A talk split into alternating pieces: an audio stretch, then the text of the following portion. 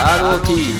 ワールドニュースはいということで、えー ROT ワールドニュースの時間がやってまいりました。キャスターの田中大良介でございます、えーこの番組は世界中で起きているさまざまなニュースについて紹介するニュース番組です、えーちょっと、えー更新は久々になりましたけどももうね2023年の1月に入りましてままだちょっと、まあ、新しいアニメも始まってるんですけども秋アニメも総括してなかったなということで、えーちょっと収録してます、えーゲストは、えー、未だに2022年の12月にまだいらっしゃる、えーこちらの方です。はい、どうも、皆さん、明け、うん 多分そっち、来てる人たちにとっては、明けましておめでとうございますになりますかね。あ、だけど僕は未だにまだ2000、まあこれね、やってる時点では多分、12まあ2022年の12月の多分、年末ぐらいじゃないんですかね。はい、あ、くれました。はい。なんじゃないですかねじゃなくてあのマー君が自分でそういう風にしたいって言ったとなんじゃないですかねってどうあれもいや、はい。全く意味が分かんないですよ。僕僕らからしたら。まだ囚われてるんですか？12月去年に。う、え？僕はまだ秋アニメをずっと見てる立ち位置。いや、もう秋アニメ終わってほしくないな。年末終わってほしくねえなっていう風な気持ちで、今、僕まだいますけど。いやもうだいぶね、はい、もうもう2月になりますね、はい。ということで、はい、去年の見た本数は、えっ、おと、80本以上でした。マークです。はい、マー君ありがとうございますえ80本以上って言ってもねあのあれですからね。皆さんあのテレビシリーズとかだもんね。あ、あのもうそれも、そうですね。テレビシリーズで、もう多分、もっとあテレビ、てかア話ニメで見ればもっと見てるってことだよね。そのそうですね。タイトルが80本ぐらいってことですもんね。はい、そうですね。はいはい。あまはい。あはいまあまあまあ。まあそれぐらいただのアニメオタクとして知られるマー君なんですけども。はい。えーどうですか？じゃあ、まあ、早速ねあの秋アニメの総括していきたいんですけども、はい。まあ、一応えっ、と10 あの正しい世界線の12月では一応あの島崎先生をゲストにお迎えしてあの総括会っていうのは2022年のベスト5かみたいなのを発表したんですけども、えーまあ、その時はまだ「ボッチ・ザ・ロック」ちょうど最終回の日とかでしたね確か、そうですね。うんち、ょう、いや、よかったですね。まだまあ秋アニメが最終回迎えてなかったっていう段階なんですけどそうですね。じゃあ早はい速、ボッチ・ザ・ロックからいきますか？いやー、言っちゃいますああ、もうじれ、そうですね。もうじれったくやってるのは、しょうがなくて。まあ、正直メインテーマはボッチ・ザ・ロックですかね。あ、変わりました。あの、ん？変わりました？変わりましたっていうか、いや、いつもなんか、チェーンソーマン、チェーンソーマンとかなんかそういうふうに叫んでた、大々的に。いや、チェーンソーマンは、それも、いや、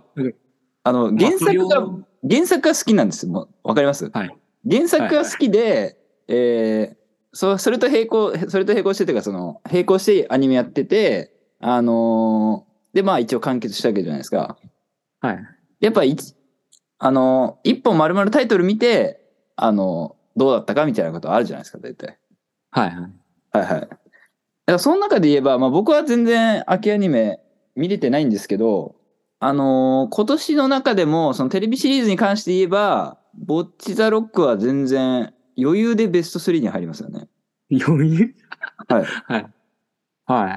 い。全然1位でもいいぐらいですかね。その、おー、すごいですね。そのぐらいまあ面白かったかなというふうには思ってますけど。さすがですね。はいさすが、ウォッチドロックの中では推しのキャラができるっていう、いや、好きなキャラ、キャラができるほどの好感度。いや、他のアニメも一応いるけどね。はい。マー君はどうですか？マー君はどうですか？え、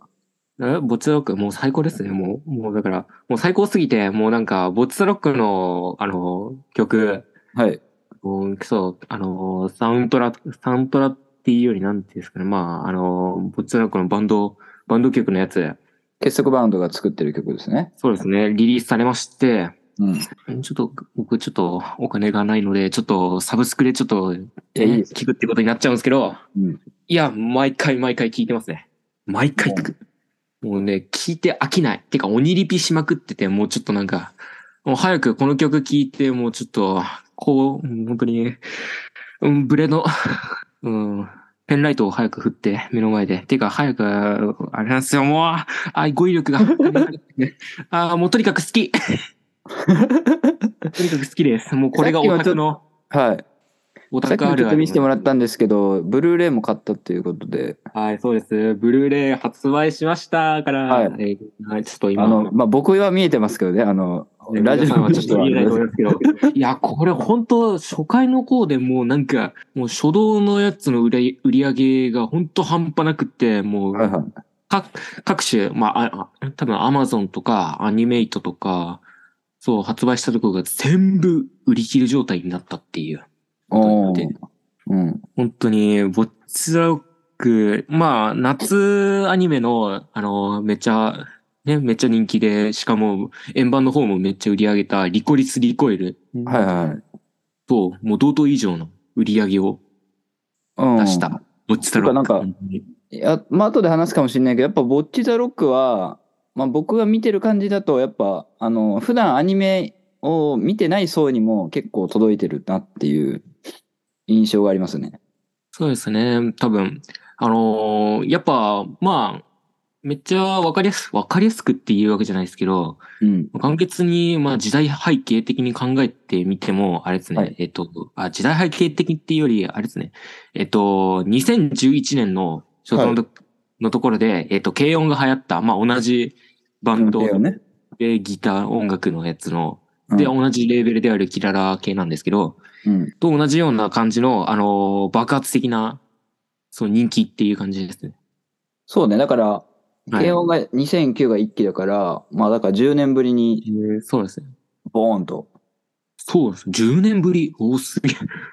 なんか一応そのバンドリとかはあったけども、バンドもののアニメっていう点では。そうなんですよね。いろいろ、その、それその10年間の間に、えー本当に音、そう、音楽っていうかバンド系のやつのアニメとかたくさんやったんですけど、バンドリっていうのは本当になんか、ぶまあ僕から言わせてみれば、あの、本当に一一部って言えば一部なんですよ。まあ人気めっちゃあるんですよ。ゲームとか。のやつの初動も強いっていう、本当にオタクとか、まあこれもバンドリ自体も本当にめっちゃ人気があるっていうか、長年本当は続いてるもんなんですよね。はいはいはい。しかも声優さんがちゃんとなんか演奏してやるっていう本格派の、ね、音楽はいアニメっていう風にははいないんですけ。ど、まあそれとはまた別なんです、別なんですよね。ボッチザロックってなんか、それに当てはまんないんですよね。なんか、うん、ぶっちゃけ、やっぱ軽音の方に当てはまるような感じの、なんか、まあ結構、開、そうですね。開拓するって言えば開拓するって感じの。軽音っていうのは、うんやっぱ、あの、初頭の方で、あのー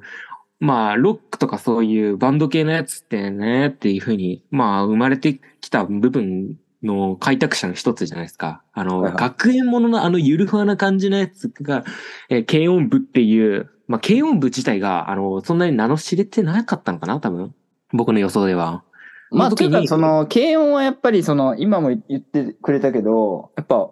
バンドの面と、やっぱ日常系をそもそも、まあ、元から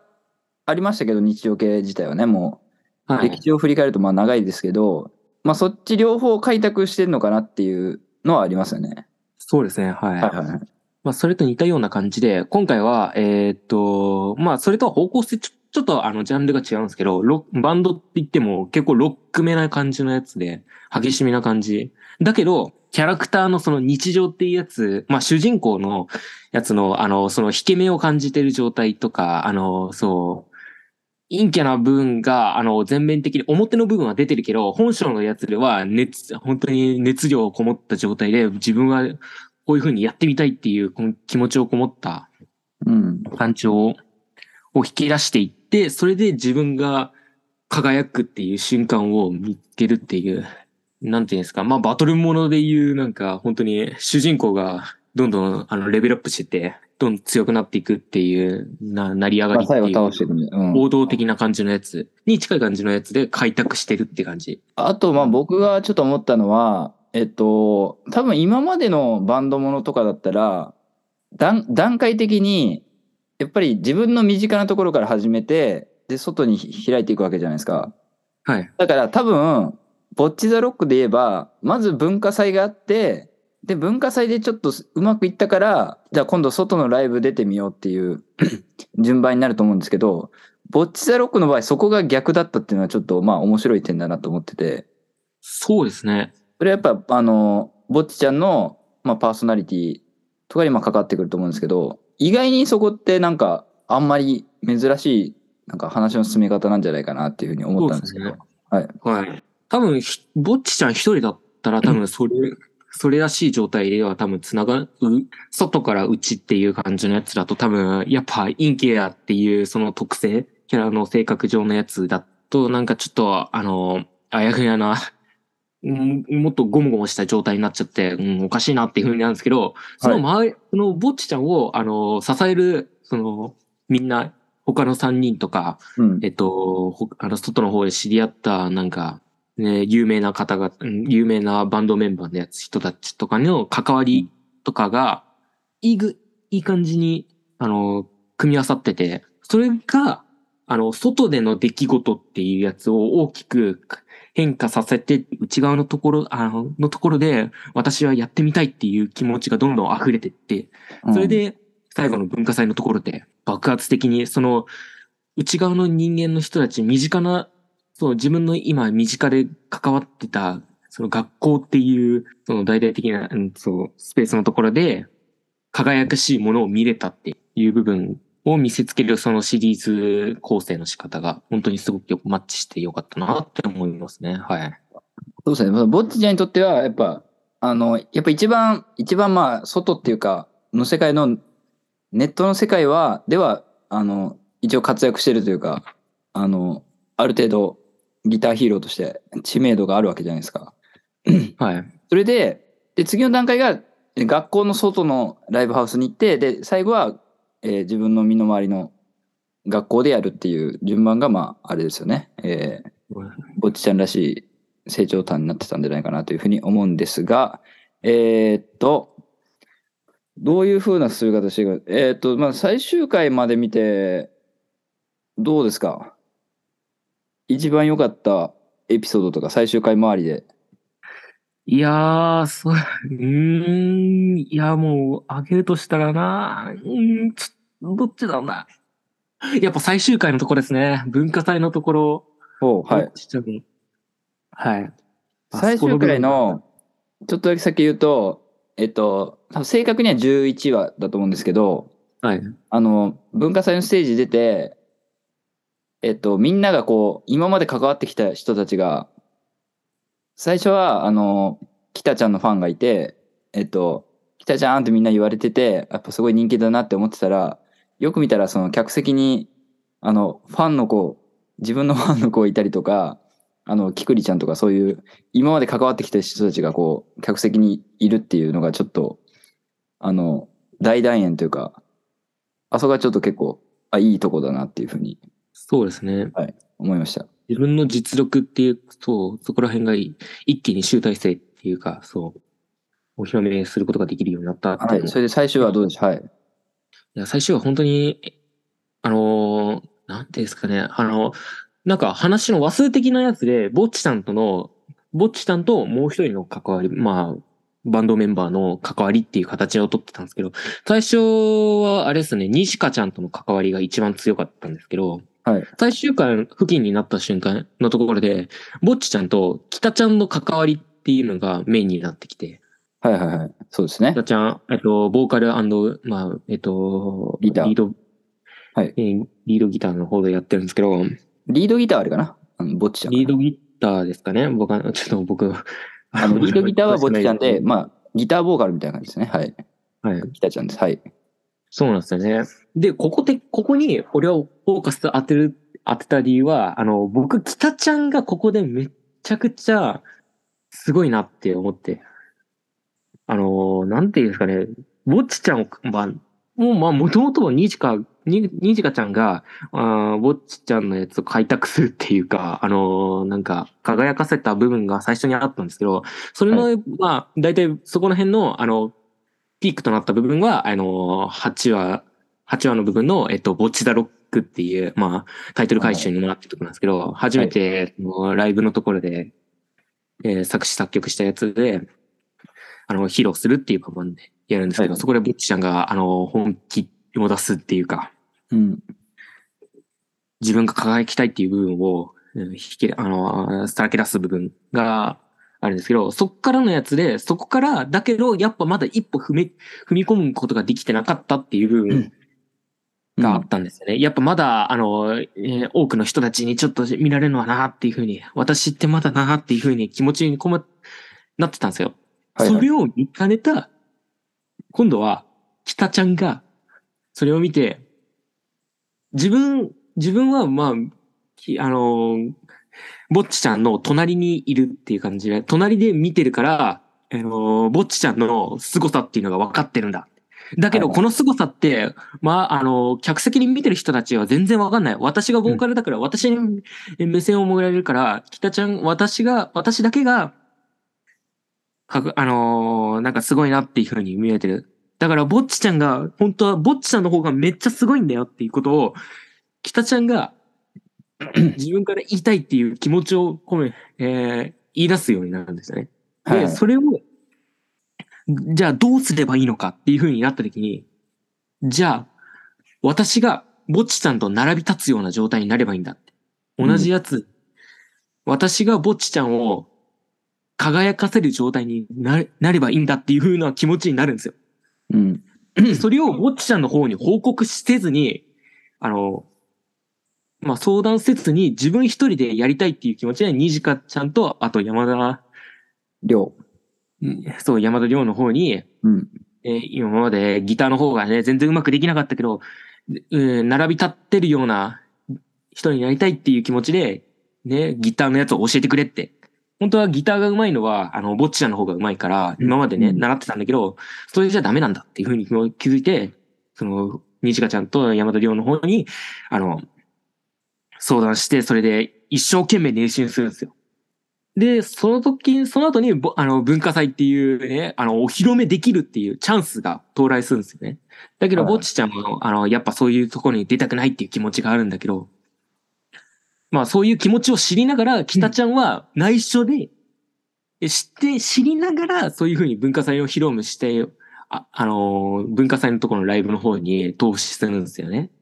はいはいはい。いや、ここの瞬間のところもめちゃくちゃ良くって、本当に北ちゃんがぼっちちゃんの方のみんなに知ってほしいっていうその願いが本当にそこの方に熱量がこもってるんですよ。まあやっぱ知ってほしいというか、やっぱ北ちゃんは、まあ簡単に言うと、ぼっちちゃんが陰キャで、北ちゃんは陽キャっていうもう、言ったら真逆のコンビなわけじゃないですか。そこの、えっ、と、つながりが、まあはさっきも言ったけど、8話で、8話までで、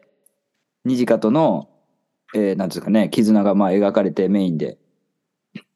で、そこでまあ一旦終わって、その8話以降、9話からっていうのは、あのまあ北ちゃんがちょっとメインで出てくるっていう、まあ構成で、はい。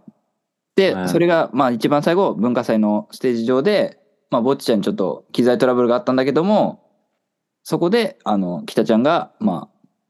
あ、アドリブでギターをやってて、そう。はい。で、ぼっちちゃんもそれに応えるという、まあ展開がありましたけども。いやー、その瞬間の、そうなんですよ。文化、もう本当その瞬間が良くて、もう良くすぎて、本当に。なんなら文、その12話の部分、あの全部ほとんど演奏の部分なんですけど、演奏の部分のところ本当にもう、もう良すぎて、もう、そう、やっぱボッチザロック、まあ後で話すかもしれないですけど、やっぱりライブ、演奏シーンはかなりちゃんと、ちゃんとっていうか、あの、なんだろう、それこそライブ、生のライブを見てる感じの、やっぱカメラワークとかも使ってて、まあその辺は面白いなと思いますね。はい。歌ったのが忘れてやらないと、確か。えーっと、えっと、星座になれたら。もう星座になれたらっていうやつがめっちゃ推しなんですよ、僕。もうこ生前になれたららすごいいい感じでしたね、そのイントロの入りとかも。で、ちなみにちょっとだけ言うと、星座になれたらは多分100%、えー僕はミスチルが好きなんですけども、ミスチルで星になれたらっていう曲があるんですけど、まあそれをちょっと、まあタイトルは引用してるのかなっていう感じはしますが、はい。もう、すごいですね。もう、これ、もう、ぼっちザロック最後まで見た瞬間、僕は、あ やべえ。あの、北ぼっち確定だわ、って思って。いや、西田とぼっちちゃんのやつの関わりが今まで、あの、確定されてるのかなと思ったけど、きあの、北ちゃんとぼっちの、あの、その、組み合わせはもう最高だろうって思い始めちゃって。いや、なんなら北ちゃんがかわ、もう北ちゃん可愛いなって思っちゃって。うん。いまあ、北ちゃんはすい。ごい、やっぱ、最初、まあ、最初はその、ね、3人でやってたのが、途中で最初逃げた人間として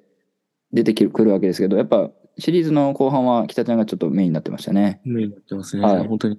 はい、よかったし。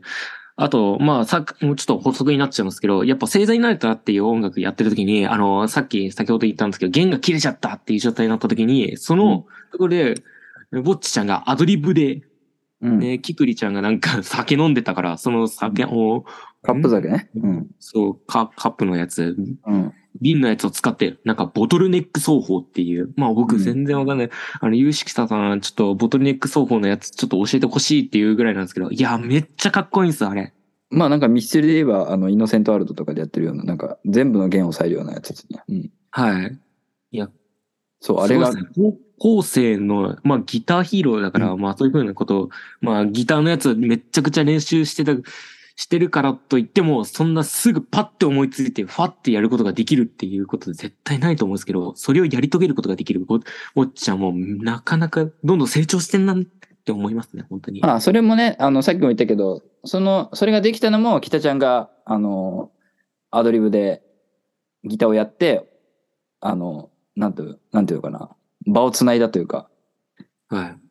い。で、ぼっちちゃんの実力見せてよみたいな感じの、あの、心の声があってからの、ぼっちちゃんの、まあ、あの辺は、なんか僕がまあ連想したのは、あの、邦画なんですけど、ロボコンっていう僕がめっちゃ好きな映画があって、長澤まさみと小栗旬が若い時に主演してる映画なんですけど、それも、あの、ロボコンってああるじゃないですか、その、はい。テレビ、テレビっていうか、あの、光線がやるやつね。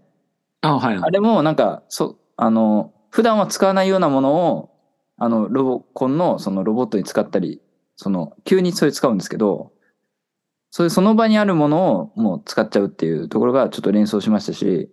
まあその後のね、えー、天、天末というか、も含めて、やっぱ、ぼっちちゃん、ロックだなっていう感じでしたよね。そうですね。あれはちょっとす、あれは、ラストやっぱ最後はちゃんとオチ作ってくれるっていう部分。まあそれはやっぱね、やっぱボッチザロックらしいっていう感じの、まあ、構成の仕方のらしい状態を作ってるなって思いますね。はい。はい。で、じゃあ今最終話の話してくれたんで、ちょっとだけ最終話の話すると、うんと、その演奏シーンも僕良かったんですけど、やっぱその後の、えっと、エンディングで、あの、メンバー名の元になってるアジカンの、えー曲、転がる岩君に朝が降るっていう曲が流れるんですけど、この辺も含めて、終わり方がすごい、なんていうかな、クールというか、言ったらギャグアニメなわけですけど、ボッチザロックって。はい。最後めちゃめちゃなんか、うん、クールだ、あの、かっこいいなというかクールに終わるっていう。最後も、あの、エンドロール入る前に、ぼっちちゃんが家から行ってきますって言って出ていく、あの、スズメの戸締まりと一緒ですね。あの、出ていくっていうところで、一応、エンドロール入ってたんですけど、なんかその辺すごいクールだなっていうふうに思いました。ただ、まあ、一個、あの、言うとすれば、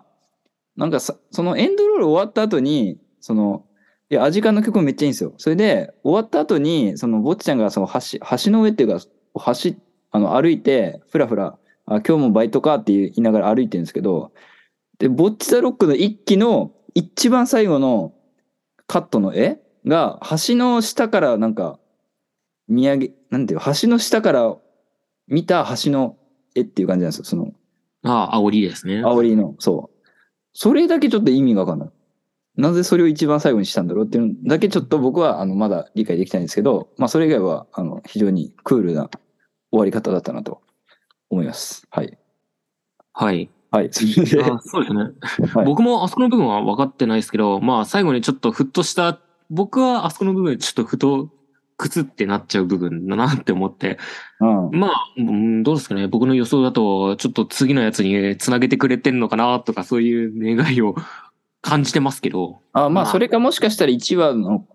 1話で、あれしてるかもしれない。ちょっとみんなああ、そうですね。なんか、あの、タイトルのやつが結構なんか繋がってるっていうふうに言われてて、うん、えーっと、確か、あ、1話のやつ、確か、転がる、うん、転がるぼっちね。転がるぼっちっていうタイトル自体が、その、一番最後に流れる、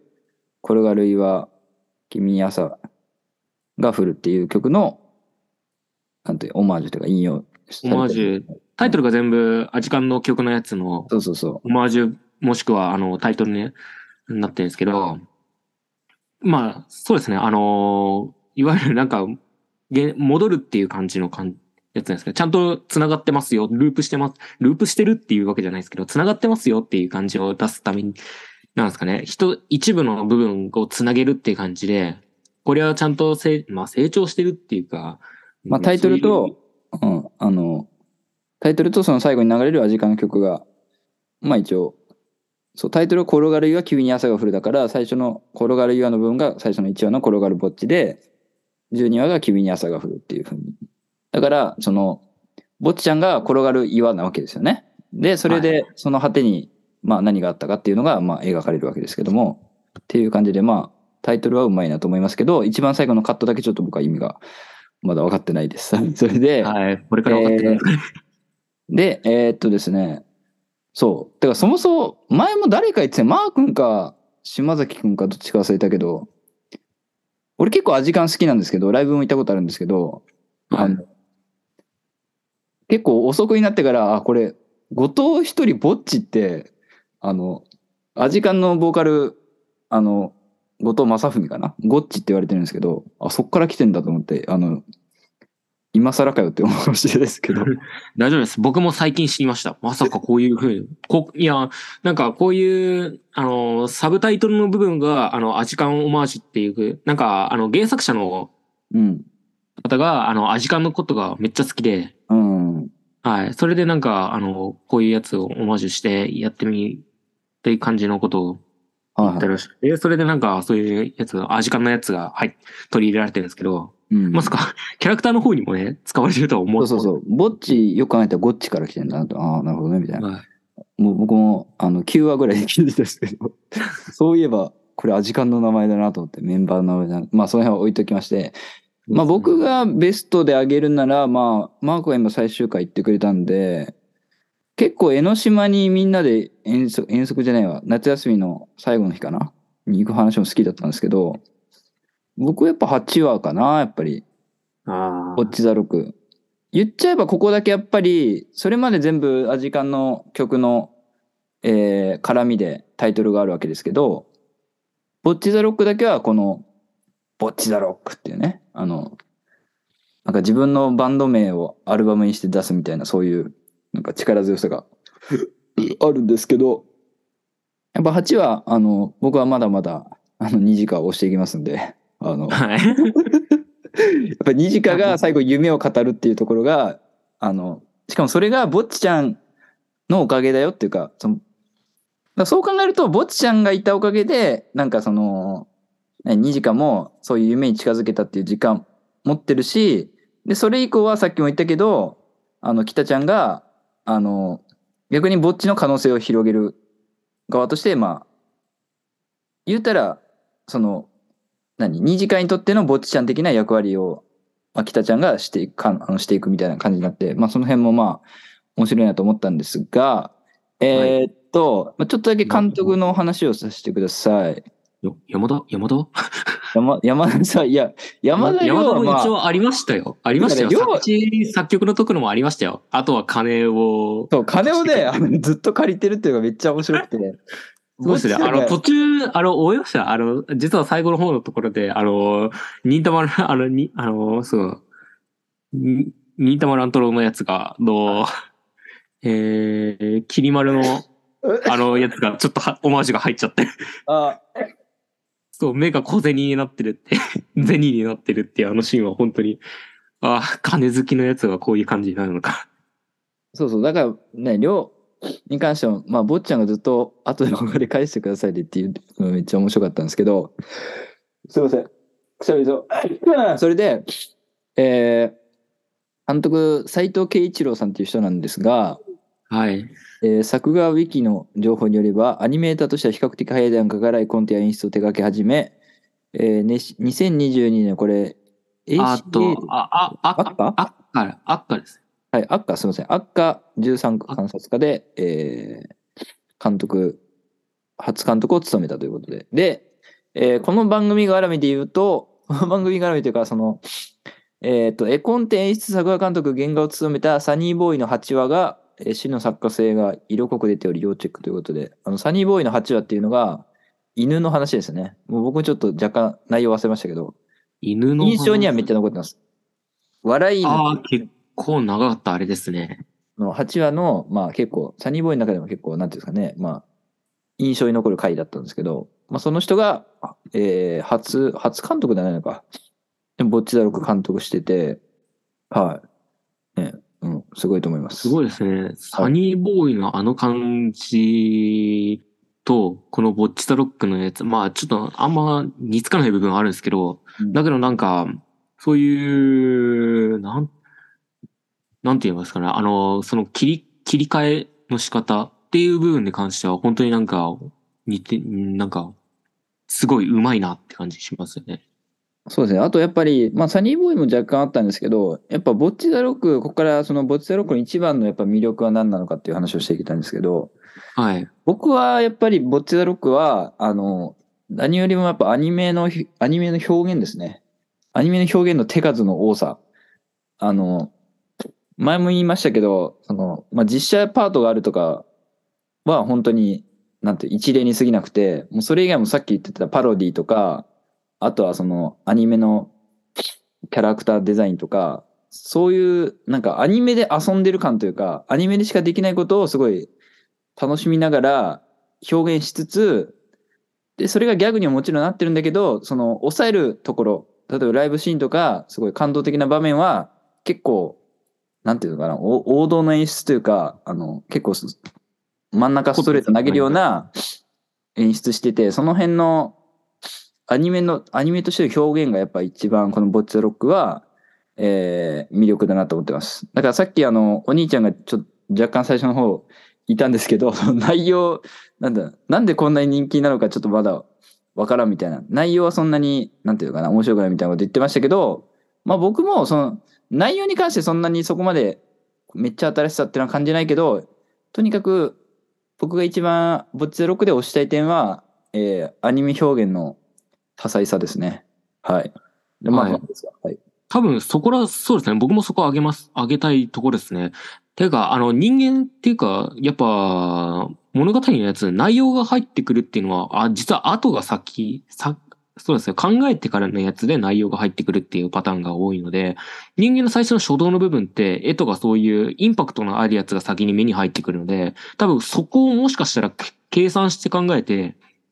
じゃあ、こういう風に派手な演出、なんていうんですか、バトルとかそういう演出っていうより、なんかそういう遊び心のあるやつをだ使ってみれば、そこに着目してみて、あ、これ面白いぞっていう印象をつけられるんじゃないのかなっていう風なところを取り得たんじゃないのかなっていう思いますね、監督は。あだからそれがちゃんと成功して、はい。あのー、ボッチャラック、こいつ、これ、お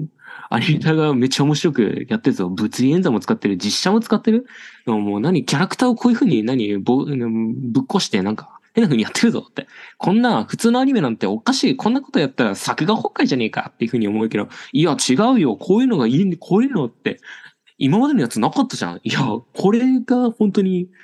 ずば抜けてできてるやつじゃんっていう風に、どんどん派生して、面白いぞっていう風な風に、どんどんあの拡大していって、そういう風に人気が出てんじゃないのかっていう風に僕は思いますね。はい。で、マークもボッチザロックの一番の魅力はそこっていうことですか？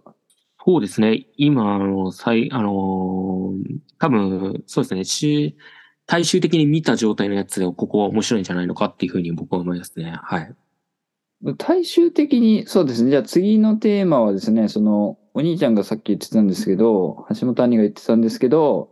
まあ、確かにまあ、面白い、なんて、面白いというか、まあ、人気なのが、まあ、わからんでもないけど、結構な、だいぶ人気じゃないですか。はい。で、最初も言いましたけど、あの、普段アニメ見てない層にも結構、届いてるなっていう、まあ、音楽好きとかはもちろんそうですけど、じゃあなんでこんなに広がったのかっていうところなんですけど、えー、まず僕が言いたいのは、僕ちょっと原作も読んだんですけど、あの、Kindle で、えー、Kindle Unlimited ってやつだと、あの、無料というか、その、サブスクみたいな感じで見れるんですけど、原作のボッチザロックは、あやっぱりだいぶキララ色が強いというか、言ったら、だいぶロリアニメなんですよ。ロリアニメじゃロリ漫画なんですよ。そうねキャラデが。はい。だから、えーっと、あの、12話のエンドカードで原作者の方が、えあの、書いてましたけど、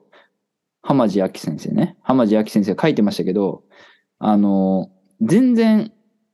あの絵柄よりもっと、なんかそれこそご中佐っぽい、ロリキャラでなんですよ。ボッチャロック。はい。でなおかつやっぱり、あの、ぼっちちゃんが、えっと、バイト休みたくて風邪ひこうとして氷漬けの風呂に入るみたいなシーンとかあったじゃないですか。あの辺とかも、やっぱ、ちょい、ちょいエロじゃないけど、エロくはないんだけど、全く。その、なんかやっぱオタクが好きそうな、その、なんていうの？その、女の子が下着つけてるとか、まあ、そういうちょっとオタクが好きそうな要素。だからそれこそ、その、裸で入ってるってのもそうなんですけど、ちょっとやっぱオタク向けっぽい感じの、あれなんですよ。漫画としてね。はい。特に外面の面が。ただ、アニメにした時に、だいぶやっぱキャラでの、この、なんていうかな、受け入れやすさというか、やっぱロリっぽい、ロリっぽさがあるとやっぱ、やっぱちょっとどうしてもアニメっぽさがより際立っちゃうんですよ。そうですね。はいえーっと、まあそこで考えると、あの、ちょっと皆さんわかるかどうかわかんないですけど、えーっと、ライトね、ライトノベル初の、えーっと、まあ、そういうみ少少女がなんかバンドするっていうか、なんか、やつあるんですよ。そういう天使のスリーピースっていう、ちょっと前にや、昔ちょっとやったやつがあるんですね。うん。それのやつは本当に小、小学生の子が、あのーまあ、孤児の小学生の3人がバンドをして、あのテーマ重いな。ーえ？テーマ重いな。ちょっとバンドして、あのーなんか、まあ、教会、まあ、住むとこは教会なんですけど、そこのところをちょっと立て直、た、あのー退去しなくちゃいけないっていう状態から、あのー退去したくないっていうことで、私たちはこういうふうなことで、あの、バンドをして、いや、バンドをすることでちゃんとやっていけるんだっていう、やりたいことがちゃんとあるんだっていうことを見せつけて、まあ、どんどんやって、まあ、バンドっていうことを、まあ、好きになってって、どんどんはいはいはい。やるっていう感じなんですけど、はいまあ、曲のそういう感じのやつで、あの、女の子がやるっていうか、形のやつだと、やっぱ、なんていうんですか、まあ、ぶっちゃけ、なーと、ちょっと可愛めのやつになっちゃう。軽音ももともとそうじゃないですか。うんぶっ。ちゃけ言うけど、まあねあの、最初のやつ、原作に見たら多分ちょっと、あの、キララっていう枠のところって、実、まあ、やっぱ、可愛い、可愛い女の子っていうやつ、キャラデがめっちゃ多いんですよ、本当に。なんかう、んやっぱ本当に、それが売りだとの層が本当に人気を持つうんやつで、まあ、どうなんですかね。やばい人はグヘヘって言っちゃう可能性もあると思うんですけど、まあ、曲のなんか少女漫画の方に近い感じのやつになっちゃうっていう感じになると思うんですけど、やっぱそこだとやっぱ、やるとなんか、あれなんですよね。それを大、本当は絶対アニメーションとかそういう風に発注した時に、こうしてくださいっていう風に、やっぱ原作の方のやつにしてほしいっていう風に願いを持ってるかもしれないですけど、やっぱそこってやっぱ、まあ見る人がみんないるから、やっぱはい平均的にとってこうしないといけないよねっていう風に。で、しかも、えっと、ジャンル的な問題とかそういう感じもやって、やっぱね、もの、ジャンル的にやったら、学園、青春ロックバンドっていうことが重要になってくるから、ここもちょっとちゃんと、ちゃんと入れないといけないよねっていう感じで、それを踏まえて、精査した上で多分ああいう風になってると思うんですよね。軽音もそういう感じの風になってると思うんですよ。そうですね。だから、軽音もまあそうですけど、やっぱり、まあ多分一般の人が見れば全然ボッチザロックのキャラデ自体は全然、ああ、アニメっぽい、萌え、萌えアニメっぽい絵柄だなって思うかもしれないですけど、やっぱ原作と比べてると、やっぱり原作はかなり幼児、幼児性というか、ぽさが出てるっていうのと、あと、ぼっちちゃんがこう、ジャージ着てるっていう設定あるじゃないですか。はい。で、原作だと下が多分、あの、下は履いて、下履いてないというか、なんていうの、スカートなんですよ。はい。制服のスカートの上にジャージの上着てるって感じなんですけど、アニメだと、あの、ジャージをフル装備した上でスカート着てるっていう風に変わってて、その辺もまあちょっとうまいなというか、あのはいだから、やっぱ一貫してそういうアニメとしての外面の面がよくできてるなっていうふうには思いましたね。はい。はい。そうですね。マークはなんでこんなに人気だと思いますか？はい。いいそうですね。まあ一大的に考えてみると、まあやっぱバンドっていう形のやつっていうのはめっちゃ大きいんじゃないですかね。ジャンルとしてのバンバンドっていう立ち位置のやつでのはい。つかみどころが良かったんじゃないのかなって思うんですね。うん。多分、どうなんですかね。バンド、うんぼうん今名のあるバンドの人たちとかそういう感じのやつの経経緯とかそういうやつって、どういう風に生まれてるのかなっていう感じ。で、生まれ方とかそういうやつの一から作り上げていくっていう形のやつを取った場合のやつで、じゃあこういう風に形を取っていけばいいんじゃないのかっていうシリーズのやつをぶち当てはめたやつが多分、ボッチザロックの部分だなと思うんですよね。うん。はい。はい。と、あとは何ですかね。うーん、もうやっぱ、でも確かにこんだけ人気なのはちょっとまだ、あの、なんですかね、議論の余地はあるかもしれないですね。ありますね。いろいろ予想はつ、うん、予想っていうか、なんか。あとやっぱりまあうん僕は思ったのは結構ぼ、あの、陰キャがロック頑張るみたいな話なんですけど、やっぱよりそのコロナとかあって、だいぶコミュニケーションがそもそも取れないっていう時期があったんで、あのはい、多分僕とかが想像するより全然やっぱ、なんか自分のことコミ、そう分かった。自分のことね、コミュ障と思ってる人がめちゃめちゃ多いくないですか？日本。日本っていうか、うん、若者。わかそうですね。は実際コミュ障じゃないんだけど、全く僕から言わせると。でも自称コミュ障みたいな人ってすごい多いなと思ってて、まあはいそういう人とかには結構、なんか入りやすい話だったのかなという、ぼっちちゃんが。い。なるほど。共感できるっていうか、はい自分と共感できるううん。あとはやっぱ、えっ、と、ぼっちちゃんはやっぱ実力持ってるっていう点もちょっと大きいのかなっていう。やっぱ軽音とかは、あの、あくまでゆいちゃんとか、あくまでその軽音部自体の活動を楽しむというか、それこそみんなでいる時間を楽しむっていうのが、どっちかとメインだったと思うんですけど、ぼっちちゃんはぼっちだからこそめちゃめちゃ練習しまくって、あの、スキルがめちゃめちゃあるっていう。でもスキルを、スキルはあるけども、そのバンドっていう形の中では、あの、まだスキルを完全には100%発揮できないっていうのもあって、なんかその辺もちょっとなんか、ヒーロー、ヒーローっぽいっていうか、あの、もともと、なんかなんていうかな、ま、ジャンプまで言ったらあれだけど、もともと力持ってる人が、あの、周りと適応して、うまく力発揮できるまで。っていうのもあるし、えー、ぼっちちゃんは一応青春コンプレックス持ってるけども、結果的にその青春っぽいことをどんどん体現していくわけじゃないですか。まあその辺もやっぱ、あの、コロナとかでいろいろ制限あった中で、まあみんなが面白いなと思える要素だったのかなっていうぐらいですかね。まあ結構、誰でも思いつくような話ですけど。はい。まあなんか時代背景っていうか、そういう感じのも、もしかしたら当てはまってて、それで、はい。はい。うまく重ね合って、そういう風に生まれた部分もあるって感じですかね。はい。そうですね。はい。はい、ということで、ちょっと、だいぶ、ボッチャロックで語りましたんで、まあこの辺で、締めに行きたいんですが、もしまだ見てない人がいれば、ボッチャロックどうですか？いやー、これは見の、見た方が、見た方がいいって、ぜひ見てくださいっていう形ですね。いや、なんなら、うーんと、あ、見て、いや、まだなんか見る気ないなって感じがありましたら、まず最初音楽聴いて、ちょっとサブスクとかあるんですけど、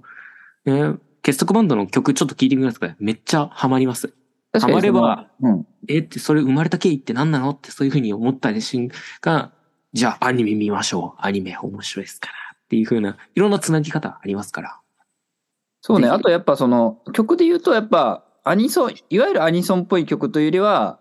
結構ロック畑の人が、それこそ、えー、カナブーンの谷口マグロくんとかが作詞作曲してる曲とかあったりとか、はい。だからその辺もやっぱ本物志向っていうのがやっぱ、アニメ以外の人にもちょっとはあの刺さってる部分なのかなというふうには思いますね。はい。ということで、ボッチザロック、おすすめです。おすすめです。はい。はい。ということで、まあマークはブルーレイ買ってるぐらいだからね、だいぶおすすめしてると思うんですが、はい。ブルーレイが買い、イベント見に行きます。絶対見に行くぞ。まあ、まだまだ続くと思いますからね、2期以降もあると思いますので、今のうちにチェックしていただければと思います。次回はチェンソーマンだよ。